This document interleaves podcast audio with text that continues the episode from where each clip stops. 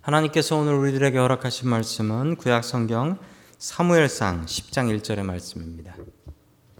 이에 사무엘이 기름병을 가져다가 사울의 머리에 붓고 입맞춤에 이르되 여호와께서 내게 기름을 부으사 그의 기업의 지도자로 삼지 아니하셨느냐. 아멘. 여러분 8장에서는 이스라엘은 이스라엘이 사무엘에게 왕을 요구했었습니다. 왕을 뽑아달라, 왕을 세워달라라고 요구를 했고 9장에서는 아, 사무엘이 하나님의 지시를 받고 사울이라는 사람을 왕으로 어, 뽑습니다. 자, 이제 10장에서는 공식적으로 사무엘이 사울을 왕으로 세우는 과정을 아, 보여주시고 있습니다. 자, 계속해서 우리 첫 번째 하나님께서 우리에게 주시는 말씀은 어, 증거를 구하는 믿음을 가지라라는 말씀입니다. 증거를 구하는 믿음. 여러분, 믿음에는 증거가 있어야 됩니다. 믿음에는 증거가 있어야 돼요. 여러분, 단계가 있습니다. 믿음 생활하는데 단계가 있는데 첫 번째 단계는 증거를 구하지 않는 믿음입니다. 증거를 구하지 않는 믿음은 증거가 있어도 믿지도 않겠다는 거죠. 믿을 자세가 되어 있지 않기 때문에 나는 증거가 필요가 없습니다. 라는 게 첫 번째 단계입니다. 여러분 두 번째 믿음의 단계는 주여 내가 믿겠으니 증거를 주시옵소서라는 게 두 번째 단계입니다. 마지막 세 번째 단계는 첫 번째 단계하고 똑같습니다. 증거를 구하지 않습니다. 그런데 못 믿고 안 믿어서 구하지 않는 게 아니라 증거가 없어도 확실히 믿기 때문에 증거를 구하지 않는 것입니다. 여러분 사람들의 관계도 마찬가지입니다. 사람들의 관계, 부부 사이에도 마찬가지예요. 증거를 구하지 않는다는 게 증거가 있어도 믿을 생각이 없어요. 두 번째는 증거가 있으면 믿어요. 세 번째, 증거가 없어도 내 남편 내 아내 철떡같이 믿어. 여러분 우리 신앙생활도 마찬가지입니다. 여러분 그런데 1단계하고 3단계가 똑같아요. 겉모습은 똑같아요. 증거를 구하지 않아요. 여러분 그러면 여러분이 나는 증거를 구하지 않아 라고 생각하면 1단계인지 3단계인지 어떻게 알아요? 본인도 헷갈리거든요.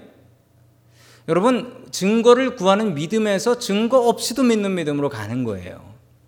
여러분 그러기 위해서는 3단계로 가기 위해서는 2단계를 거치셔야 됩니다. 2단계는 증거를 가지고 믿는 믿음입니다. 여러분 증거가 쌓이면 쌓일수록 믿게 됩니다. 그 증거를 가지고 믿게 돼요. 한국 사람들이 영어를 잘 못한답니다. 한국 사람이 영어를 잘 못하는 이유 뭐지요? 학교 다닐 때 맨날 문법을 배웠기 때문이죠. 이건 몇 형식 동사일까? 이거를 너무 많이 배워가지고 이 말하는 데는 뭐 그런 게 별로 중요한 것 같지 않습니다. 게다가 또 한국 사람들은 이 자존심과 체면이 있어서 미국 사람이 막 뭐라고 얘기를 하면은 뭐라 그러냐면 못 알아듣겠다고 아, 조금 천천히 얘기해 줄래 이렇게 얘기하지 않고 뭐라 그럽니까? 어허 그럽니다. 그러면 상대방은 뭐라고 생각하죠? 아, 이 사람이 다 알아듣는구나 라고 생각합니다. 그러다가 미국 사람들이 이렇게 막 얘기하다가 이건 어허 할 일이 아닌데 어허 하면은 아, 이 사람이 못 알아듣는구나. 그제서야 이제. 여러분 모르면 물어보십시오. 모르면 물어보십시오. 영어 잘하려면 아, 모르겠으면 지금 한 말 다시 한번 해달라. 좀 천천히 해달라. 그래서 알아야 될 거 아닙니까? 여러분 믿음도 마찬가지입니다. 아, 모르면 증거를 구해야죠. 모르면 증거를 구해서라도 믿어야지요. 그거를 그냥 덮어놓고 믿겠다고 생각했는데 보니까 3단계가 아니고 1단계네. 내가 믿었던 게 3단계가 아니고 1단계였던 거예요. 설교 듣다가도 모르는 얘기 있으면 여러분 그냥 덮어놓고 믿, 지 말고 설교 땐 질문하시면 안 됩니다. 설교 끝나고 저한테 오셔서 질문하시면 됩니다. 제가 그 질문하시는 분들 얼마나 사랑하는지 몰라요. 여러분 못 믿겠으면 증거를 구하십시오. 하나님께서는 증거 주시는데 서슴지 않습니다. 그리고 오히려 증거가 필요 없다고 하는데도 히스기한테도 증거가 필요가 없다고 아니 네 믿음의 상태는 증거가 필요한 믿음이야. 내가 증거 줄게. 처녀가 잉태하여 아들을 낳을 것이니 임마누엘이라 할 것이다. 이게 너한테 증거가 될 것이다. 히스기야는 안 받겠다라고 하는데 하나님께서 주세요. 여러분 증거 없어도 내가 하나님 믿습니다. 라고 하실 때 여러분 1단계이십니까? 3단계이십니까? 여러분 내 신앙에 문제가 있으면 하나님 나한테 증거를 주십시오. 내가 하나님 이런 일들을 보면 내가 하나님께서 함께 하시는 것을 믿겠습니다. 라는 증거를 구하는 믿음 갖는 것 중요합니다. 하나님께서는 또 증거 구하는 이들에게 증거를 주시는 분이시기 때문에 그렇습니다. 우리 다 함께 7절 말씀 같이 봅니다. 시작. 이런 일들이 그대에게 나타나거든 하나님이 함께 계시는 증거이니 하나님이 인도하시는 대로 따라 하십시오. 아멘. 자, 이런 일들이라는 것은 앞으로 일어날 일들입니다. 그러면서 이 사울이 요구하지도 않았는데 사무엘이 앞으로 일어날 일들을 시간 순서대로 다 얘기해 줍니다. 먼저 세 사람을 만날 것인데 그 세 사람이 당신한테 떡 두 덩이를 줄 것이고 그리고 예언하는 선지자들이 무리가 내려오면서 예언하는 것을 볼게, 보게 될 것입니다. 이 일이 순서대로 다 이루어지는 것을 보면 당신이 왕 되는 줄 믿음으로 바라보시기 바랍니다. 라고 사무엘이 사울에게 이야기를 했습니다. 여러분, 사울은 증거를 요구하지도 않았습니다. 그런데 하나님께서 증거를 보여주셨습니다. 왜 그랬을까요? 사울이 감히 증거를 달라고 이야기하지도 못합니다만 사울에게는 자신의 믿음이 부족했습니다. 하나님께서는 사울이 믿음 갖게 하고 싶어 하셨습니다. 그래서 믿음 갖게 하기 위해서 증거를 보여주셨습니다. 여러분, 증거를 구하십시오. 여러분의 믿음이 약하면 하나님, 하나님 내 믿음이 약합니다. 하나님 이런 일들이 나한테 이루어지면 그것을 증거로 알겠습니다. 하나님 나에게 증거를 보여 주십시오. 여러분 이렇게 기도하십시오. 여러분 이렇게 기도하는 것도 분명히 성경에 나온 기도이고 하나님께서 즐겨하시는 증거 주시는 응답의 기도이기 때문에 그렇습니다. 여러분 증거 없이도 믿는 믿음이 제일 대단한 3단계 믿음이죠. 그것으로 가기 위해선 여러분들이 증거를 놓고 믿을 수 있어야 됩니다. 하나님, 내 믿음이 부족합니다. 내 기도에 증거 허락하여 주시옵소서. 내가 증거를 통하여 더 큰 믿음 갖고 살게 해 주시옵소서. 여러분 그렇게 기도하고 그렇게 매달리고 증거와 응답받을 수 있는 저 여러분 될 수 있기를 주님의 이름으로 간절히 축원합니다. 아멘. 두 번째 하나님께서 우리에게 주시는 말씀은 새 마음을 받으라라는 말씀입니다. 새 마음을 받으라. 그 어제 큐티 책에 나왔던 이야기입니다. 그 솔개가 70년 정도를 산대요. 그 사람만큼 사는 거죠. 40년 정도를 살고 나면 발톱이 닳고 부리가 닳아서 사냥을 제대로 할 수가 없다고 합니다. 이거 확 잡아가지고 올라가야 되는데 이 발톱이 뭉뚱그려져 가지고 사냥을 할 수 없다는 거예요. 이때 솔개는 둘 중에 하나 결정을 해야 된답니다. 그렇게 살다가 굶어 죽든지 아니면 새롭게 되든지.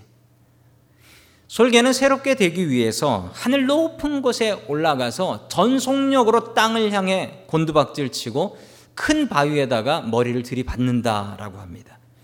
그래서 자기 부리를 깨버린대요.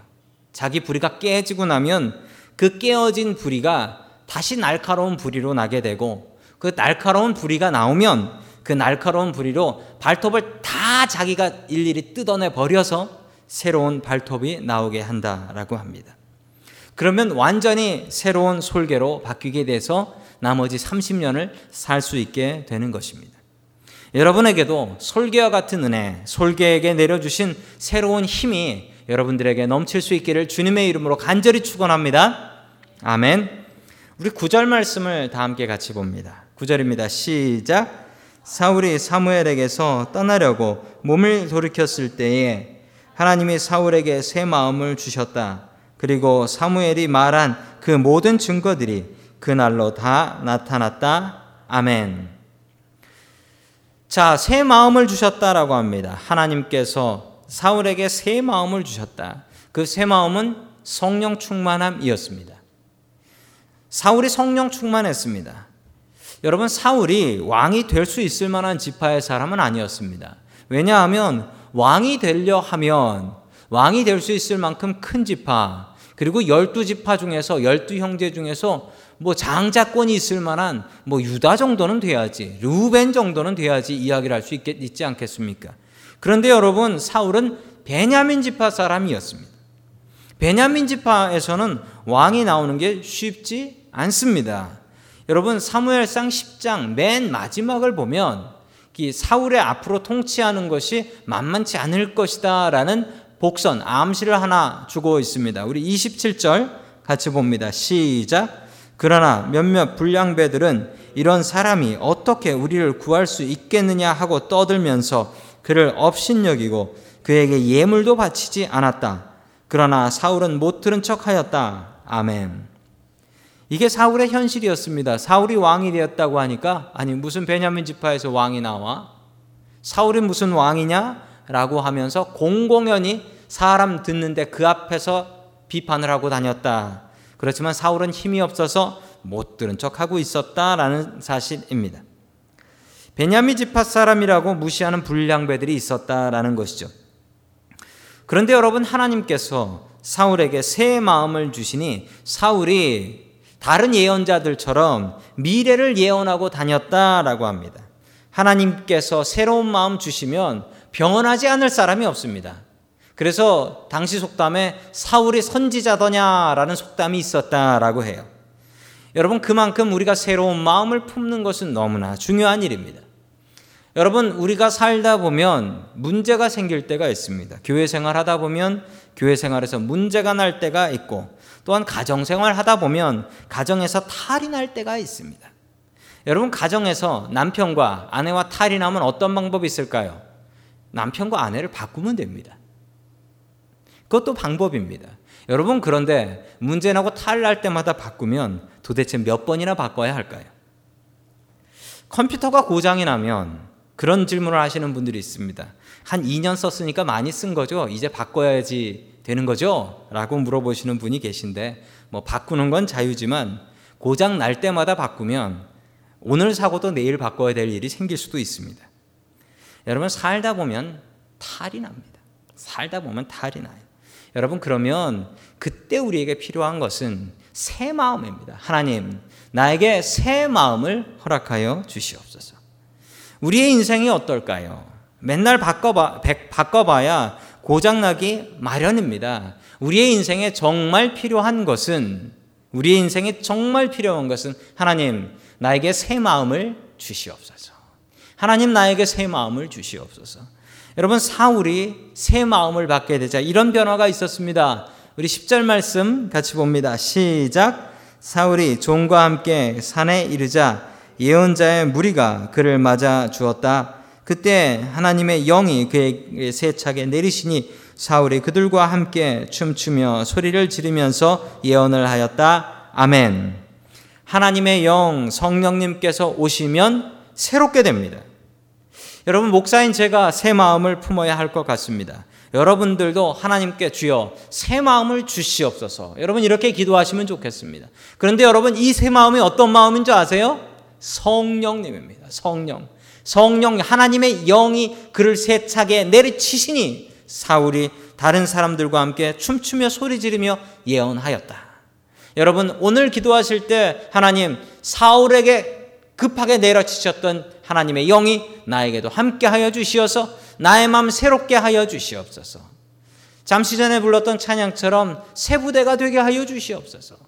나의 마음을 새 부대가 되게 하여 주시어서 하나님의 말씀밖에 부족함 없게 하여 주시옵소서. 여러분 그렇게 기도하길 원합니다. 새 마음 받을 수 있는 저 여러분 될 수 있기를 주님의 이름으로 간절히 축원합니다. 아멘.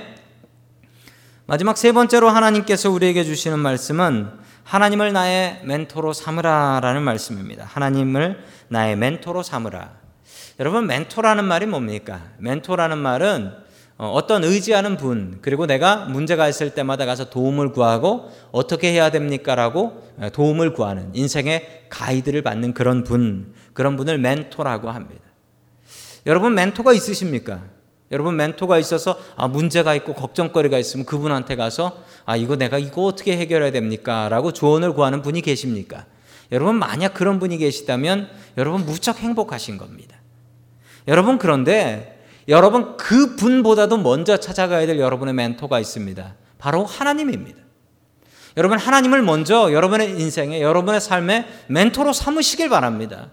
여러분 하나님께 하나님 이거 어떻게 해결해야 됩니까? 라고 물어보기 전에 사람한테 가신다면 여러분 그거 우상 숭배하시는 겁니다.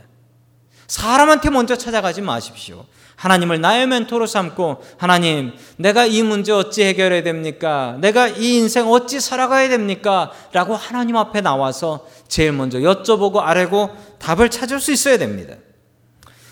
이스라엘 사람들이 왕을 달라고 했을 때 하나님께서는 실망하셨다라고 합니다. 실망하셨다. 사무엘 네가 마음에 안 들어서 너의 아들들이 마음에 안 들어서 지금 왕을 달라고 하는 것이 아니고 지금 이스라엘 사람들은 하나님 내가 싫어서 저 왕 달라고 하는 것이다. 라고 하나님께서 말씀하시며 무척 실망하셨습니다. 여러분 그렇다면 하나님께서는 이스라엘 사람들이 그렇게 하실지 모르셨을까요? 여러분 보통 실망은 그럴 줄 몰랐는데 그런 일을 하면 실망을 하지요. 그러면 하나님께서 모르시는 일이 있으시단 얘기일까요? 그것은 아닙니다. 우리 앞에 나오는 성경인데 신명기 17장 14절 말씀 같이 보겠습니다. 시작. 주 당신들의 하나님이 주시는 그 땅에 들어가서 그 땅을 차지하고 살 때에 주위의 다른 모든 민족 같이 당신들도 왕을 세우고 싶다는 생각이 들거든. 아멘. 여러분, 하나님께서 모르시는 게 세상에 어디 있습니까? 우리가 하나님을 이야기할 때 전지전능하시다라고 하지 않습니까? 하나님께서는 모르시는 것 없고 못하시는 게 없다. 여러분, 하나님께서는 이미, 이미 사무엘상 훨씬 앞에 있는 신명기에서 왕 제도에 대해서 다 정해 놓으셨습니다. 왕은 어떤 사람을 뽑아야 될 것이며 왕은 어떻게 행동해야 되는지 왕의 조건을 다 말씀해 주고 계셨습니다. 여러분, 하나님은 이처럼 우리의 삶에서 모르시는 것 없는 분이십니다. 전지전능하신 분이십니다. 우리가 어떤 일을 당할지 미리 다 알고 계시고 또한 그 문제 답도 다 가지고 계신 분이 하나님이십니다. 여러분 인생을 실수하면서 배우기에는 인생은 너무 아깝고 인생은 너무 짧습니다. 인생은 너무 짧아요. 여러분 실수하면서 배우지 마십시오. 하나님께 여쭤보면서 배우십시오. 모든 것을 아시고 우리의 인생의 답을 알고 계신 분이십니다. 사람을 멘토로 삼지 마십시오. 먼저 하나님을 멘토로 삼고 그 다음 사람의 도움을 구하십시오. 하나님 먼저 다른 사람의 조언과 다른 사람의 도움을 구하지 마십시오. 오직 하나님을 나의 삶의 가장 중요한 멘토로 삼을 수 있는 저와 여러분 될 수 있기를 주님의 이름으로 간절히 축원합니다.